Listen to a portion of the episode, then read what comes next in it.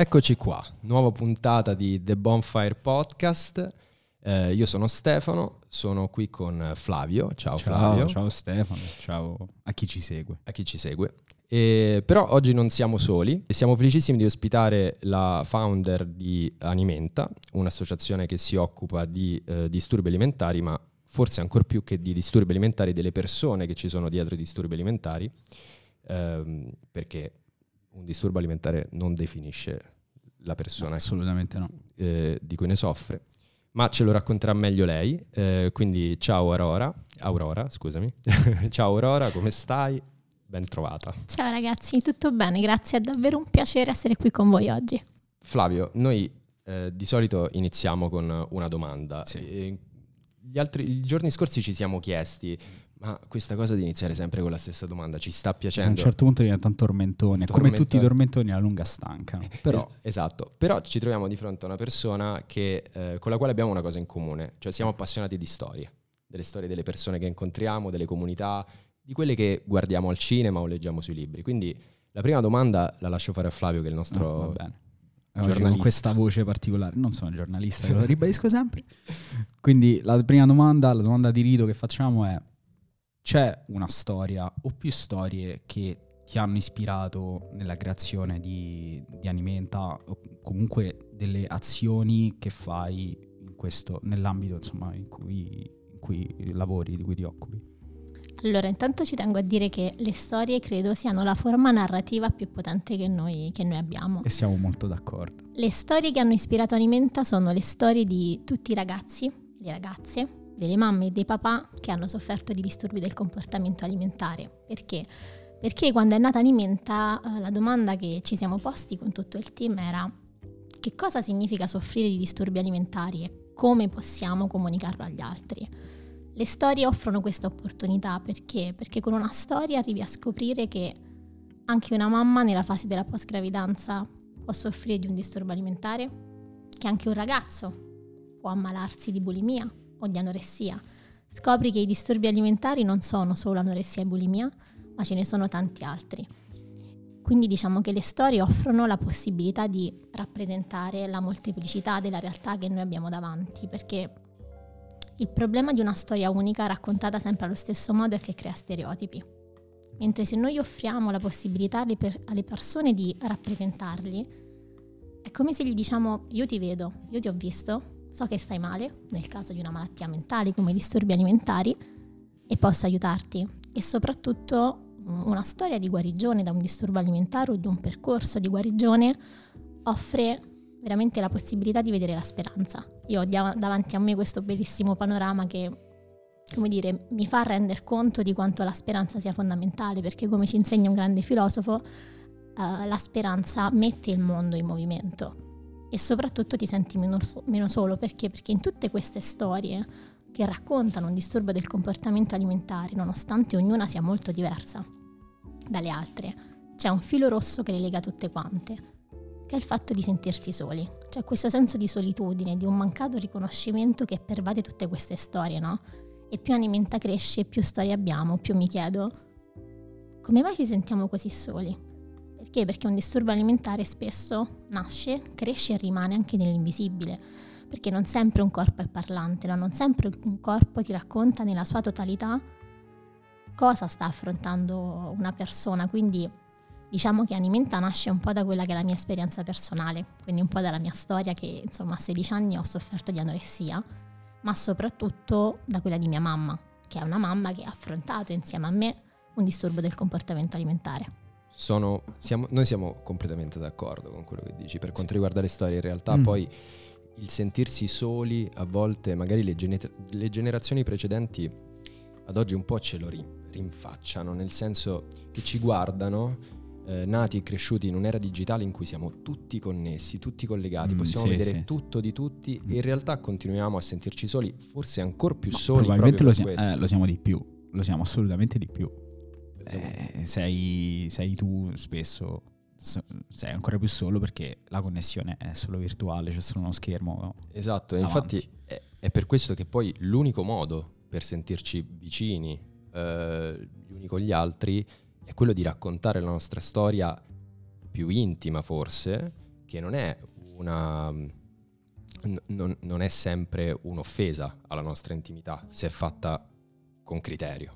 Ma soprattutto magari arriva anche alla fine di un percorso, ora non so nello specifico, ma il, come dire, la voglia di una persona di raccontare la propria storia, soprattutto se è una storia così, quindi di sofferenza, di, di problemi così tanto pesanti nella vita da affrontare. Arriva, immagino, alla fine di un percorso che innanzitutto le persone fanno con se stesse e poi arrivano a voi e quindi arriviamo anche a voi che cosa fate nello specifico, come aiutate le persone che soffrono di disturbi del comportamento alimentare. Mi volevo collegare a quello che hai appena detto, cioè su quando arrivano al momento in cui ti racconti. Ecco, in realtà non c'è né all'inizio né alla fine del percorso, è tutto un po' un durante, mm-hmm. in cui no, ti rendi conto in cui puoi mettere la tua storia al servizio degli altri. E non è per dare l'esempio, perché io non mi sento di dare l'esempio, ma nel poter dare voce al silenzio, no? a quelle persone e c'ero anch'io tra quelle persone uh, che possono dire ok, posso raccontarmi, attraverso la mia storia posso dare una mano e poi diciamo che la scrittura è una forma terapeutica fondamentale, no? ti permette di mettere a terra i tuoi pensieri.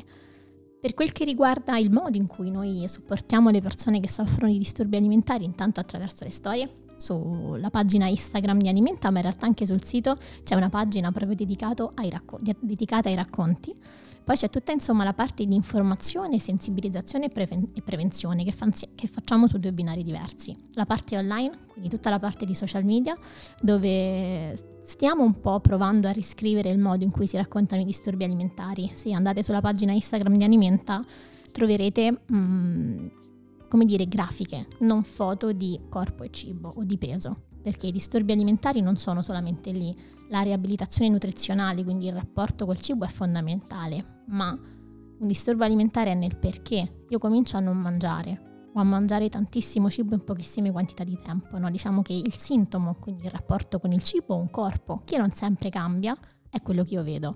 Ma veramente un disturbo alimentare è un po' nell'invisibile, nel retropalco, nel backstage, no? nelle cose che noi non vediamo. Quindi questo noi stiamo cercando di fare sui social, anche organizzando delle dirette Instagram con professionisti della salute mentale, quindi psicologi, psicoterapeuti o psichiatri, nutrizionisti o dietisti e tutte quelle che sono un po' le figure che rientrano, um, come dire, nell'equipe che poi andrà a curare un disturbo alimentare. Perché? Perché rendere l'informazione a portata di tutti, anche dei genitori o dei futuri professionisti, è fondamentale, no? Per permettere un dialogo tra chi lo ha vissuto e chi poi ovviamente andrà a prendere in cura le persone con, insomma, affette da disturbi alimentari. Poi c'è tutta la parte delle scuole. Quindi noi facciamo un sacco di attività di prevenzione e sensibilizzazione nei licei, l'anno prossimo andremo nelle medie e soprattutto diciamo a scuola ti rendi conto di quanto sia necessario parlare di queste, di queste malattie che sono purtroppo all'ordine del giorno e soprattutto con Alimenta quello che facciamo è creare dei momenti di confronto con i ragazzi, di dialogo, per cercare di capire anche qual è la loro percezione della, della realtà. Poi diciamo che Alimenta nasce anche per, come dire, come mh, mm, luogo in cui ogni storia è accolta e il giudizio è bandito. Più di tutti cerchiamo di creare un dialogo con i genitori. Quello che in realtà facciamo nella maggior parte dei casi è ascoltare quella che è la disperazione di un genitore, che insomma un disturbo alimentare porta con sé un po' un'onda d'urto che entra all'interno di una famiglia Stiamo creando anche quelli che sono i cosiddetti gruppi di automutuo aiuto per genitori o persone con disturbi del comportamento alimentare. Vi svelo qua quello che è il mio sogno più grande, che è la realizzazione di un centro diurno a Roma, dedicato proprio alla prevenzione e alla cura dei disturbi del comportamento alimentare. Beh, è solo un sogno per il momento oppure stai già lavorando Diciamo che senza spoiler, senza, però. No, senza spoiler. Diciamo Oddio, che è, è, un cassetto che si sta aprendo piano piano, quindi stiamo lavorando. Questa è una gran bella notizia. Gran bella notizia. Io volevo farti una, no, più che altro una curiosità, Dimmi. una cosa che hai detto prima, eh, sui ragazzi che soffrono di disturbi del comportamento mm. alimentare. Lo dico da uomo che non ha mai sofferto di, di disturbi del comportamento alimentare e soprattutto lo dico da uomo nato negli anni 90 inizio anni 90, è cresciuto con una narrazione dei disturbi del comportamento alimentare legati quasi solamente al, ai corpi femminili, quindi a donne che poi spesso venivano come dire, descritte come malate di, di eh, insomma, che soffrivano di disturbi del comportamento alimentare perché vedevano dei modelli, eh, dei canoni di bellezza che erano fuori standard e cercavano in qualche modo di raggiungerli. Ora, però, anche grazie a, insomma, a quello che stiamo facendo qui oggi, mi sono andato un po' ad informare e ho scoperto che comunque i disturbi del comportamento alimentare riguardano anche tanto ragazzi e sono numeri in crescita a quanto pare. Quindi volevo chiederti perché secondo te se ne, se ne è sempre parlato di meno e quanto questa cosa può fare male a, ai ragazzi che oggi cominciano a, a soffrire, magari non, non, si sentono così tanto rappresentati in quello che appunto nella narrazione di questi disturbi. Hai toccato un punto fondamentale che riguarda proprio la questione della rappresentazione, della rappresentazione dei corpi e della realtà che riguarda i disturbi del comportamento alimentare che rientrano nella macro categoria delle malattie mentali. Noi abbiamo conosciuto l'anoressia, il sintomo dell'anoressia che si caratterizza per un corpo molto emaciato tramite il billboard di Oliviero Toscani, quando rappresentò quella modella affetta da anoressia nervosa.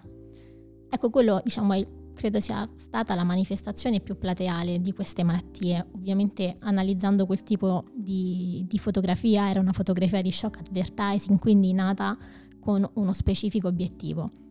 Andando oltre quello, la questione della rappresentazione è forse legata al modo in cui noi i disturbi alimentari sono sempre stati raccontati, perché se ci pensiamo i disturbi alimentari lo hanno anche un po' nel nome il termine alimentare. Ci viene in mente il cibo, e se ci pensate bene, la prima cosa che i nostri genitori ci insegnano, e quella in realtà che è stata insegnata anche a loro appena nasciamo, è mangiare e parlare. Il cibo è la cosa più comune e più quotidiana che noi abbiamo. Il cibo è anche tanto socialità, pensate alla pandemia. Io non vedevo l'ora di uscire a cena con i miei amici, no? perché il cibo ci mette in interconnessione con l'altro. Soprattutto in una cultura come quella italiana. Assolutamente sì, e il fattore culturale è fondamentale. Scopriremo nei disturbi del comportamento alimentare e anche nel modo in cui no, i corpi sono stati sempre rappresentati. Tornando al cibo, il cibo è tanto sociale, ma in realtà è anche tanto individuale. Cioè le scelte che io spesso posso fare davanti a un menù, nel prediligere un cibo piuttosto che un altro, spesso può nascere da motivazioni, da paure, da storie che io non conosco. Quindi gioca un po' su questa ambivalenza.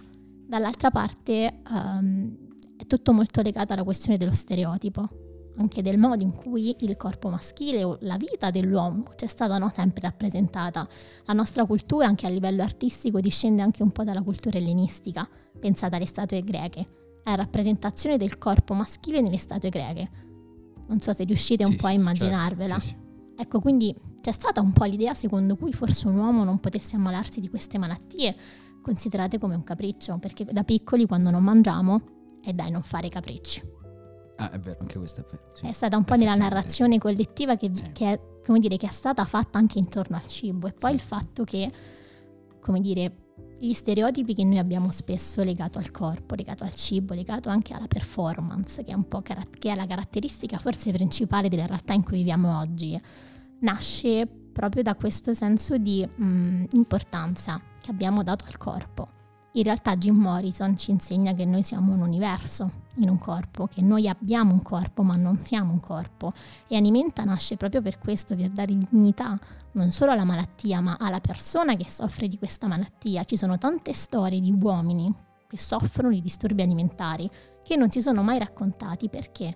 Perché i medici con cui magari si interfacciavano e ovviamente non stiamo facendo di tutta un'erba un fascio, per, dire, per riprendere una formula romana, però ci sono stati dei medici nelle storie di disturbi alimentari, ma credo anche in generale di tante altre malattie mentali, che hanno risposto magari a dei ragazzi che pensavano di soffrire di anoressia, che, ma non si potevano ammalare loro uomini di una malattia da donne.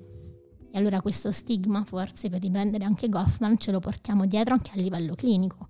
Ed è per questo che noi come Alimenta ci piace scendere al confronto con anche le società scientifiche, scusatemi, con gli stessi medici per creare un dialogo, perché poi scopri che un papà, dopo tanti anni, dopo aver sofferto di anoressia, torna in bicicletta con il figlio, non per dimagrire, ma semplicemente per il puro piacere di andare in bicicletta. I numeri stanno salendo, sì, ma in realtà scopriamo che uh, le stime che riguardano i disturbi alimentari non, dire, riguardano una parte, c'è un grande sottobosco di malattia non diagnosticata, che non è ancora vista, tante persone che magari non hanno mai rivelato di soffrire di un disturbo alimentare. Parliamo di 3.5 milioni, secondo i dati della Società Italiana sullo studio di disturbi del comportamento alimentare, che soffrono di disturbi alimentari.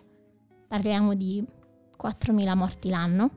I disturbi alimentari sono la seconda causa di morte dopo gli incidenti stradali. Quindi forse dobbiamo un po' anche interrogarci sull'importanza che hanno queste malattie. E I numeri sono 3,5 milioni significa c'è una popolazione di 60 significa 5%. Non lo so, non mi chiedere calcoli matematici. Eh, non, non Io ho avevo fatto idea. il classico, dico solitamente. No, anch'io. Io lo scientifico, ma non è Male servito a niente. Male con la matematica, però se non sbaglio Sì. è Quindi- una percentuale assurda. Beh, certo, comunque sono comunque numeri che forse eh, anche magari leggermente minori, però ci sono sempre stati, ma non se ne è mai parlato Eh, veramente, come dici tu. L'esposizione mediatica date da- data da elementi come quella dei social, per esempio, ci permettono di parlarne. La mia domanda ora, però, sarebbe questa, no? Noi vi abbiamo conosciuto attraverso i social network, attraverso Instagram. È un po' il luogo del nemico, però, a volte. Potrebbe sembrare, cioè, eh, i social network sono stati eh, lo strumento utilizzato anche per chi voleva dare un'idea del corpo perfetto per la società e dove molti ragazzi e molte ragazze si sono ritrovate invece a sentirsi diversi o diverse da quel corpo e quindi alimentando forse quello che era un disturbo che abitava nel loro sottobosco, nella loro psiche e poi è uscito fuori anche per aver visto quelle cose. Voi in questo luogo invece volete portare tutt'altro. Com'è questa convivenza? Allora, um, i social media di per sé in realtà se ci pensiamo sono uno strumento, come un coltello. Con un coltello ci possiamo tagliare una bella bistecca cucinata alla brace, oppure dall'altra parte possiamo far del male a qualcuno. I social di per sé sono uno strumento neutro, anche perché se ci riflettiamo ancora meglio, sui social chi c'è? Chi è che popola i social? Siamo noi, sono le persone che mettono i loro contenuti. Quindi le stesse dinamiche che avvengono nel reale avvengono anche nei social media, ovviamente con una maggior potenza, con una maggior pervasività, proprio per quelle che sono le caratteristiche dei social media. Detto questo, i social non sono né la panacea di tutti i mali, né il nemico più grande della Disney che dobbiamo sconfiggere. Semplicemente sui social media bisogna avere una responsabilità delle immagini che noi postiamo, dei contenuti che noi mettiamo online, perché hanno un impatto. Soprattutto la questione dei social media ritorna al concetto di storia unica che dicevo prima, del fatto che tante volte sui social siamo portati a vedere la stessa immagine, la stessa vita, quella vita no, che magari per noi è un ideale, un ideale da raggiungere. E quando io vedo sempre la stessa cosa, arrivo, posso arrivare a credere che quella è l'unica realtà possibile. Ma se io in questa realtà non c'entro, per qualche caratteristica o personale o corporea o della mia vita, arrivo magari a credere che sono io sbagliata o sbagliato, che io devo cambiare perché il mio corpo non andrà mai bene se. E allora noi su Instagram cosa vogliamo fare? I social sono un grandissimo mezzo per raggiungere l'altro, per far rendere conto che c'è una realtà diversa, ma non c'è solo una diversa, ce ne stanno una miriade di realtà.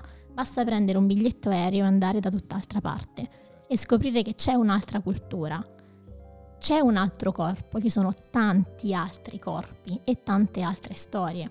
Questa cosa dei social è fondamentale perché? Perché nella narrazione che è stata fatta sempre dei disturbi alimentari sono sempre stati molto legati al fattore estetico. Una persona si ammala d'aanoressia perché vuole fare la modella. No, o meglio, non sempre. Nella storia di qualcuno magari ci può essere questa narrazione. Nella mia non è così. Io non mi sono ammalata di anoressia né perché volevo fare la modella né perché dovevo fare la ballerina. Anche se la danza c'entra molto con la mia storia, ma non come fattore di rischio, ma come cura. Ed è questo che noi stiamo portando sui social media, sullo, come dire, sull'invitare le persone a leggere la vita in modo complesso. Perché? Perché non esistono assolutismi. Forse l'unica equazione vera è quella di Einstein, e lo lascerei lì sì, diciamo lì. ma soprattutto mh, che possiamo scoprire che veramente un corpo è tanto altro, oltre a quello che noi vediamo. Molto, un ragazzo in classe ci ha chiesto, ma parlate di disturbi alimentari, perché non c'è cibo o corpo sulla vostra pagina? Io ho apprezzato questa domanda perché nell'ingenuità di un ragazzo, ovviamente di un terzo liceo, ti fa riflettere no, sul modo in cui sono sempre state raccontate queste malattie. Sì, sì. È, è, indice, è sintomo del fatto proprio di come è stato sempre raccontato, associato a corpo, a cibo, a peso, come ci dicevi Assolutamente prima. sì, e poi soprattutto che Instagram per noi è il polo principale da cui ci vengono le maggiori richieste d'aiuto. Ma infatti può, noi, noi poi eh, ti abbiamo fatto questa domanda, però in realtà è quello che cerchiamo di fare ogni giorno sui mm. social, cioè eh, eh, condividere responsabilmente la propria storia non serve solo a parlare di sé e del proprio ego, ma soprattutto a farsi ascoltare da persone che hanno bisogno di ascoltare la tua storia. O magari non lo sanno e quella storia potrà accendere qualcosa nella loro mente e spingerle, ispirarle magari a, a, a muoversi anche, anche, anche loro. È, è quello che dicevi all'inizio sul potere delle storie, è proprio questo ed è anche il motivo per cui eh, siamo, siamo qui, insomma, perché abbiamo questo punto molto forte di, di, contatto e per noi è, in, come dire, è, è, è, molto bello che ci sia qualcuno che prenda questa cosa e invece di applicarla a, al mondo della, comu- mondo, mondo comunicazione, della comunicazione lo applica invece a qualcosa che può che lascia effettivamente un impatto fortissimo. Cambia su, concretamente persone, le vite persone. Sulle, sulla, sulle comunità a questo punto sì. viene da dire perché non c'è la comunità di disturbi alimentari, cioè ci sono tante microcomunità dentro, ognuna delle quali ha specifiche esigenze e bisogni complessi. Poi immagino sia un lavoro incredibile da Sì, poi come hai detto affrontare. tu, giustamente non ci sono solo le persone che soffrono di disturbi alimentari, ci sono anche le persone che sono vicine alle persone che soffrono di disturbi alimentari e è molto complesso magari se non si hanno gli strumenti agire per il bene di quelle persone.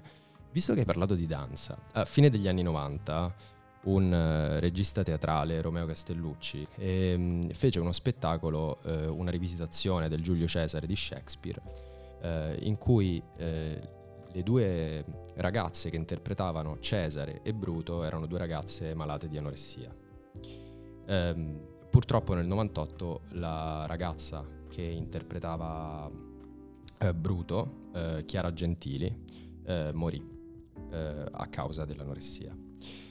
E Castellucci, il regista, venne molto criticato da, da alcuni e da alcune persone nell'ambiente teatrale ehm, che dichiaravano il fatto che non fosse giusto portare delle ragazze così deboli fisicamente su un palcoscenico e farle soffrire anche magari quella pressione, quell'ansia da palcoscenico. Soprattutto la l'allora titolare del, della scuola di teatro di Bologna eh, criticò duramente Castellucci e disse che il teatro non è una terapia, nonostante alcuni pensano che possa esserlo. Ora, premettendo il fatto che la terapia è un percorso fondamentale, importante, necessario per chi soffre di disturbi mentali di qualsiasi genere, però esistono altri luoghi, altre comunità, altre attività, come possono essere la danza, lo sport, il teatro, che ti aiutano magari anche a guarire. Non so se è troppo forte dire, parlare di guarigione per quello. No, Però... diciamo che rientrano nel... Cioè la guarigione è un percorso fatto di tante tappe, quindi i luoghi della terapia non è solamente la stanza del terapeuta. Il teatro è terapia, ma come viene fatto diventa la terapia. Io sto diventando insegnante di danza movimento terapia perché a me la danza mi ha salvato la vita, perché mi ha permesso di riconoscermi allo specchio di vedere quel corpo che io non vedevo in realtà, perché quando insomma si soffre di anoressia spesso si può soffrire anche di dispercezione corporea, quindi si ha una rappresentazione falsata di se stessi allo specchio. Quando io sono tornata a danza, in cui insomma nel momento in cui la malattia era nella sua forma più acuta, quindi era molto visibile a livello di corpo, la mia immagine allo specchio mi ha permesso di vedermi. Sicuramente ci sono tante opinioni, rispetto ai disturbi alimentari o in generale al modo in cui magari dovrebbero essere trattati.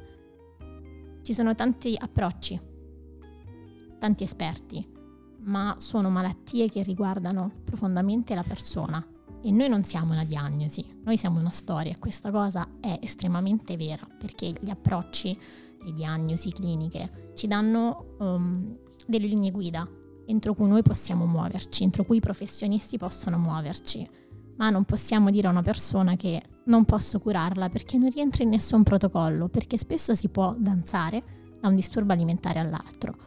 Quindi magari si può soffrire di anoressia perché si possono avere dei pensieri complessi verso il cibo, ma magari non non si diventa sottopeso.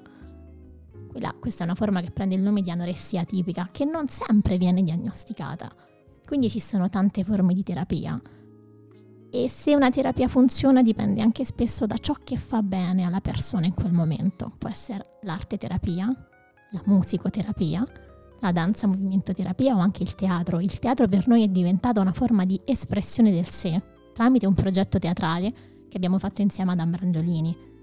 E quando facevi quelle due ore di teatro era come se fossi uscito dalla serata più bella con le tue migliori amiche perché stavi bene. Ovviamente non si faceva teatro a livello di performance. Ed è questa forse la differenza che, su cui no, bisogna sì. sottolineare la questione. Sì. Sicuramente uh, ci sono delle complessità importanti nella cura di un disturbo alimentare e hanno bisogno di un approccio complesso. Fa paura quando vedi un corpo molto emaciato, con una malattia che ti sta salutando in quel momento, tu hai molta paura. A me nessuno abbracciava più. Mm. Io mi ricordo che nessuno si avvicinava ad abbracciarmi. Mm. Però, eh, tornando a quello che dicevi prima, è importante la terapia, non solo per la persona con la malattia, ma anche per tutto il contorno, perché un disturbo alimentare sgretola i rapporti sociali. Non solo i rapporti che io ho con me stessa, ma anche che ho con il mio partner, con la mia famiglia, con i miei amici. E devo dire che in realtà le terapie di questo tipo, quindi la danza terapia, l'arte terapia, fanno bene anche alle persone intorno a una persona con una malattia del comportamento alimentare. E poi soprattutto perché nel mio caso la danza perché mi ha aiutato? Perché mi ha rimesso in connessione col mio corpo. E quando io danzavo, ovviamente non pensate alla danza a livello appunto performativo, è una danza molto tranquilla, passatemi il termine, la danza terapia, ma mi ha fatto scoprire che, wow, il mio corpo è vivo, può ancora fare delle belle cose. Sì, poi determinate attività, anche lo sport, magari non per tutti gli sport, però anche lo sport, ma la danza, il teatro, tutto ciò che è arte, ti permette davvero di valorizzare quello che è la tua mente, il tuo corpo legata a quell'attività artistica senza aver nulla in meno di chi è corpo perfetto per farla, no? Perché a volte siamo abituati, anche in questo ci è stata raccontata la danza, per esempio, classica, soprattutto con quei corpi perfetti, la statua greca, no? Di cui parlavamo prima. In realtà sì, magari c'è quella persona che ha un corpo da statua greca che può fare determinate cose, ma non potrà mai fare quello che fa un'altra persona. Perché in realtà poi quella è estremamente personale se parliamo di interpretazione che non sia performance.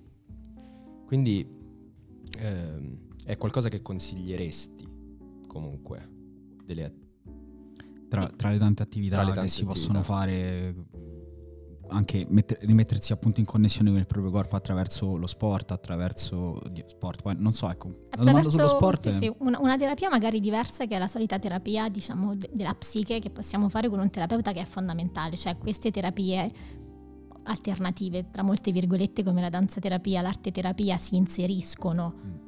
All'interno integrative, esattamente, diciamo cioè all'interno quello proprio che è un approccio integrato e un, multidisciplinare di un, di assolutamente di un disturbo del comportamento alimentare. Poi la puoi portare, come, di, come dire, in, in avanti anche dopo il percorso, se comunque ti fa stare bene. Io faccio terapia, e ho la danza movimento terapia in cui, sto, in cui mi sto specializzando anche perché ti aiuta molto. Ovviamente tornando proprio al concetto di corpo, bisogna forse anche impararsi a chiedere come mi sento in questo corpo. No, perché abbiamo sempre questo ideale di magrezza uguale bellezza. Ma non è sempre così, non funziona la vita per assolutismi, cioè chiede, chiedere sempre a una persona come si sente nel suo corpo e soprattutto come possiamo ricostruirci noi anche all'interno. Noi con Ambra nel progetto Lettere al Corpo abbiamo creato il concetto di anima tonica perché? Perché? Perché pensiamo sempre ad andare in palestra per allenare le chiappe, sono le parole di Ambra, quindi ve le riporto, con insomma la massima trasparenza, ma poi all'anima che ci pensa, cioè siamo sempre di corsa. Fa anche figo avere le agende piene, di, di dover correre da una parte all'altra. Io ma ormai tutti, cioè, sì, sì, assolutamente sì. Agende piene. Ma noi come stiamo? Cioè il come stai è la frase che mi ha permesso di aprirmi con la mia equip, che poi mi ha preso in cura. È stata una visita di sei ore, dove lei ha annullato tutti i suoi appuntamenti per me da una semplice domanda. Perché? Perché quella domanda dall'altra parte ha avuto persone che mi ascoltavano. Noi spesso non abbiamo né il tempo né la voglia di ascoltare l'altro, però se a una persona ci teniamo e se la vediamo mo- con molta difficoltà con se stessi, con se stessa, con il corpo, con il cibo, chiediamoglielo come sta. Magari lei non si aprirà con noi nella maggior parte dei casi, però sa che ci siamo, sa che l'abbiamo vista. E lo sport può aiutare tanto, ovviamente dipende anche dagli insegnanti, Certo, che hanno un ruolo fondamentale, perché anche quando si fanno sport a livelli importanti, no? Si passano tante ore o nella sala danza o in qualsiasi altra sala adibita per quello sport. E quindi anche lì le persone che- con cui noi ci circondiamo, dai compagni di squadra, sono fondamentali. Solo che spesso ci sono tanti comportamenti che consideriamo normali. Bisogna chiederci quanto questo sport, quanto questa vita che io faccio diventa limitante per tutto il resto. Perché è lì che c'è un disturbo alimentare. È quando non sei tu, non sei più tu che conduci il ballo, ma è la malattia che lo fa per te. Allora lì è importante no, cominciare a dire ok, in che direzione sto andando? Cominciare a farsi queste domande sapendo che magari c'è un insegnante con cui possiamo parlare e soprattutto che a una bambina di 8 anni che fa danza non si può dire tu non diventerai mai una ballerina perché hai qualche rotoletto di troppo. Chiaro. Perché, cioè, come dire, il bambino, anche se è piccolo, quelle parole se le ricorda. Quindi, cari Quelli sono insegnanti, microtraumi Beh, poi sono beh, Porti- micro. Freud micro. ci ha fatto una Eh, carriera. ti porti dietro, Eh, no? Sì, sì, decisamente sì. E quindi è importante anche fare un Sì. appello, oltre che ai, ai ragazzi, che ce l'hanno un po' sempre con noi, no? No, Perché dobbiamo parlare con i giovani, sì, ma dobbiamo parlare anche con gli insegnanti, certo. perché Sì. tante volte noi guardiamo a loro, diventano un po' i nostri mentori, allora anche gli insegnanti non è che le cose non le possiamo dire, dipende come le diciamo e soprattutto facciamo attenzione all'impatto che queste parole hanno nella vita di una persona. certo. Sì, anche se poi parlare con le persone più... cioè, no, parlare con le persone più adulte è sicuramente più problematico che farlo con i più giovani, perché hanno dei... a parte un'esperienza diversa, ma hanno dei, dei preconcetti appunto che... eh, cose vecchie Mhm. a cui sono stati abituati, che erano, diciamo, come dire, no- per non dire sbagliate, diciamo, non aggiornate, Vabbè, non, hanno non- sensibilità diverse. Non hanno avuto diciamo magari così. neanche la possibilità di educarsi rispetto Eh a questo. questo, non abbiamo questo più assolutamente sì, non è colpa loro, è semplicemente è, è, come dire, è la società che è andata in quel senso e stiamo un po' cambiando. Eh, però la domanda è come riuscite a parlare con queste persone? Cioè, che strategie adottate per cercare di sensibilizzare persone che magari possono essere un po' più restie per tanti motivi a capire un po' più a fondo questi problemi? Allora, eh, la paura mh, di, di un figlio con un disturbo alimentare è lecita, cioè avere, si ha paura della malattia in quel momento ed è lecito ed è normale averla da genitore. Spesso quando si tratta di malattie mentali si ha ancora più paura perché è qualcosa che tu non puoi toccare, sono intangibili. È come dire oddio ho paura del buio perché, perché, semplice, perché non vedo quello che c'è dall'altra parte. E una malattia mentale è molto questo. Dall'altra parte eh, bisogna anche tanto mettersi in discussione. Perché? Perché se c'è stato un disturbo alimentare significa che c'è stata una storia, un trauma, una sofferenza che aveva la necessità di essere raccontata o comunque di uscire fuori. Noi quello che cerchiamo sempre di dire soprattutto ai genitori per cominciare a parlare con loro è intanto come stanno loro, perché è importante anche chiederlo a loro, e soprattutto che non c'è un colpevole. Cioè, cerchiamo proprio di metterci a tavolino o con una call summit, quando magari non siamo nella stessa regione, e riuscire a- ad accogliere un po' quella che è la loro paura, la loro sofferenza e soprattutto veramente a farli rendere conto che non c'è una colpa, non c'è un colpevole perché non c'è un luogo del delitto da dover eh, scoprire. Certo, e se, e se c'è qualcuno che può aiutarle, queste persone sono proprio loro. Assolutamente sì, e che soprattutto, ehm, come dire, anche i genitori hanno la necessità di essere presi in cura, perché la famiglia non va allontanata. Va presa in cura anche lei in modo indipendente, quindi le due terapie, familiare e personale, devono lavorare in modo indipendente, però complementare, perché poi noi torniamo in famiglia, in un modo o nell'altro, anche se magari non parliamo con i nostri genitori da vent'anni, il pensiero alla famiglia c'è comunque in un modo o nell'altro e lo vediamo un po' nelle famiglie in cui viviamo. E noi cerchiamo proprio di parlare con loro anche da figli. E da figli in questo caso io da figlia, con una mamma che ha affrontato un disturbo alimentare e che si porta con sé tanta rabbia, tanta rabbia perché non è stata ascoltata, tanta rabbia perché quando lei parlava con i medici e io non ero ancora sottopeso, le dicevano no guardi signora lei vede i fantasmi perché in realtà è l'adolescenza.